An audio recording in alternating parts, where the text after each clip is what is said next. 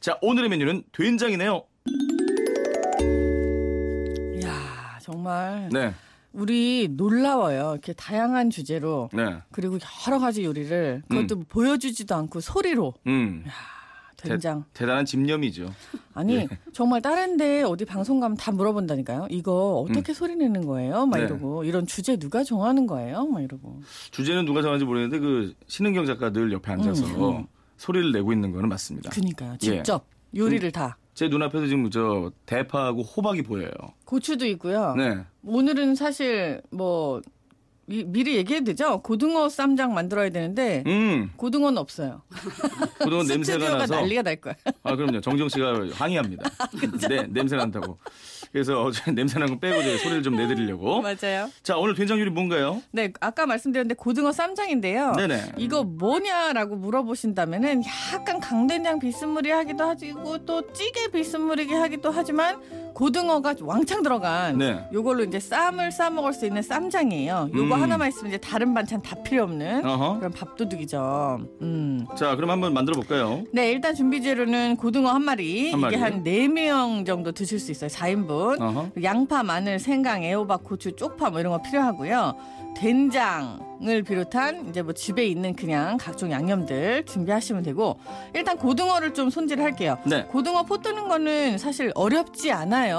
이렇게 대가리 팍 쳐낸 다음에 아하. 칼 옆으로 넣어서 이제 위에다 쓱. 손딱 넣고 쓱 바르고 되고 포뜬 다음에 가시를 이제 슉 발라내고 정말 싫으시면 포 뜬 걸 사면 되죠. 어, 포 떠주세요 하시면 돼요. 그렇죠. 네, 그렇죠. 네. 그런 다음에 요 고등어에다가 생강즙 약간 하고 청주하고 소금 후추로 밑간을 해주시면 이제 고등어 냄새가 싹 사라지고요. 생강즙과 청주, 소금 후추 조금 후추, 뿌려서 그렇죠. 음. 그런 다음에 이제 된장을 다섯 큰술 푹 뜨시는 거예요. 그리고 고추장 두 큰술, 그리고 어. 고춧가루 한 큰술, 그리고 청주 두 큰술, 그리고 다진 마늘 이렇게 섞어갖고 된장 양념을 잘 섞어요. 팍팍팍팍팍팍. 어. 그렇죠. 이렇게 섞은 다음에 요거를 고등어에다가 조금 발라요. 음. 딱 발라서 놓고 그런 다음에 채소를 이제 다듬어요. 자, 이거 야- 재워 놓는 거예요? 그치 바로? 잠시 이제 발라 놓는 거예요. 네. 자 그다음에 채소를 양파하고 애호박은 그냥 숭덩숭덩 큼지막하게 먹기 좋은 크기로 썰어주시고 청양고추하고 쪽파도 그냥 큼지막하게 그냥 청청청청청청 썰어주시면 돼요. 음. 그렇죠. 칼질 잘한다. 자, 그 다음에 이제 뚝배기를 좀 달궈 볼게요. 갑시다. 미리 이제 뚝배기 이렇게 불을 탁 켜갖고 네. 싹 달궈진 뚝배기에다가 기름을 참기름이나 아니면 그냥 식용유 아무거나 포도씨유도 괜찮고 조금만 조금만 두르고 거기다가 재워놨던 고등어를 갖다가 구워요. 어. 앞뒤로 펴. 요 소리.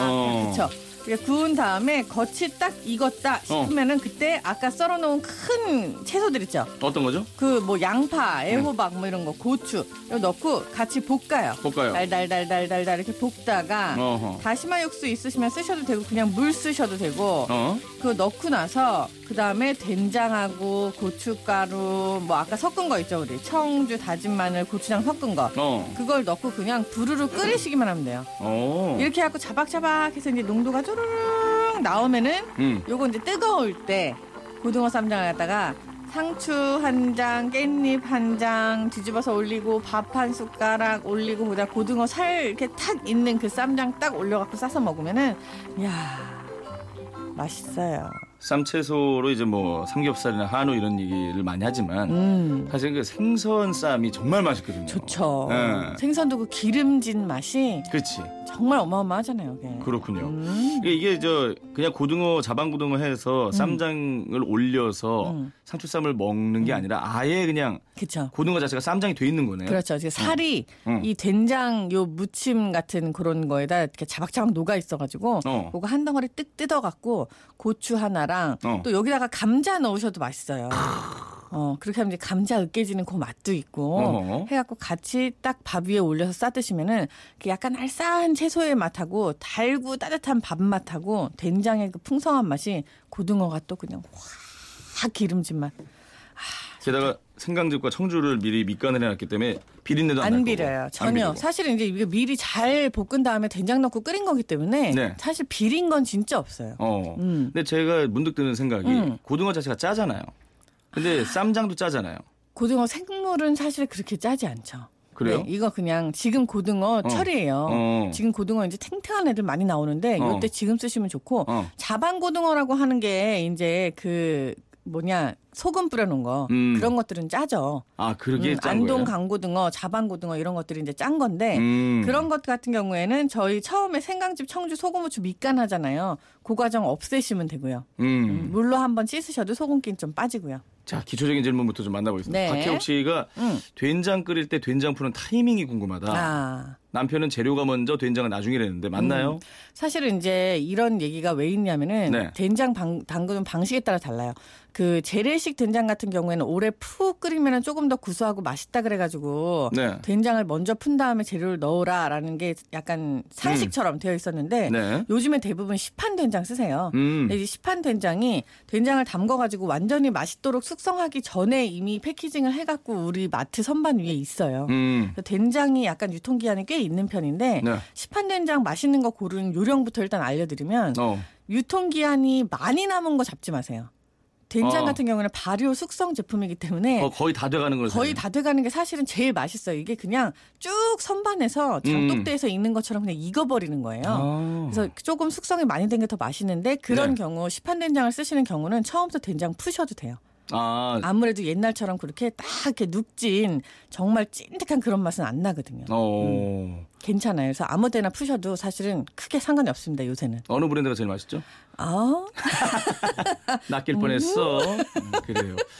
김은희 씨, 된장찌개를 맛있게 끓이려면은 네. 집 된장이랑 시판 된장을 섞으라던데 아. 뭐 만약에 섞는다면 어떤 비율로 섞어야 되는지.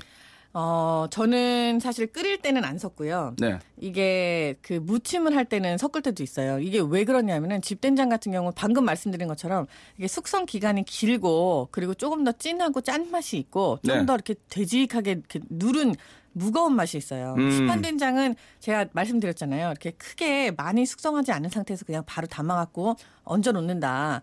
그렇기 때문에 맛의 그 밀도 차라고 해야 되나 그런 게 약간 있어요. 네. 섞으면 좋은 장점을 서로 가져갈 수 있는데 비율은 개인의 입맛에 따라 조금 다른 것 같고 무침할 때 비율은 그냥 1대1 반반씩 반반씩? 섞는 게 네, 제일 좋은 것 같아요. 음. 음. 지금 뭐 문자가 온 게그 음. 어떻게 하냐는 거예요. 그, 그 아까 고등어 쌈장. 고등어 쌈장 할 때 그 뚝배기에다가 하면은 너무 바닥도 작고 네. 이게 고등어 구워지냐고. 아, 이게 뚝배기 좀 큰 거 쓰셔도 되고요. 그냥 일반 냄비 쓰셔도 되는데 네. 저는 뚝배기 추천드려요. 뚝배기에다가 미리 참기름 한번 싹 발라놨다가 네. 고등어 이거 부서져도 돼요. 고등어 원형을 유지하시느라고 막 너무 애쓰지 않으셔도 되니까 아, 하긴. 예, 그냥 쭉쭉 그냥 구워가지고 부서진 채로 뒤집으셔서 갖고 한번 다 볶아서 해도 상관없고요. 이런 질문 많이 하세요. 통조림 고등어 괜찮아요? 라고 질문 많이 하시거든요. 네네. 괜찮아요. 어허. 완전 맛있어요. 음. 지- 제가 그 오올리땡 채널에서 네. 네. 그 요리 프로 할 때도 이 네. 고등어 쌈장 한번 소개해 준- 드린 적이 있는데 어허. 그때는 오히려 간편하게 통조림으로 했었던 것 같아요. 아닌가? 음. 그 자세히 생각이 안 나네요. 근데 저분도 이제 다작을 해서 헷갈리기 시작을 하네요. 통조림이 네. 죄송해요. 음. 통 조림 어제 해먹은 거 아니에요?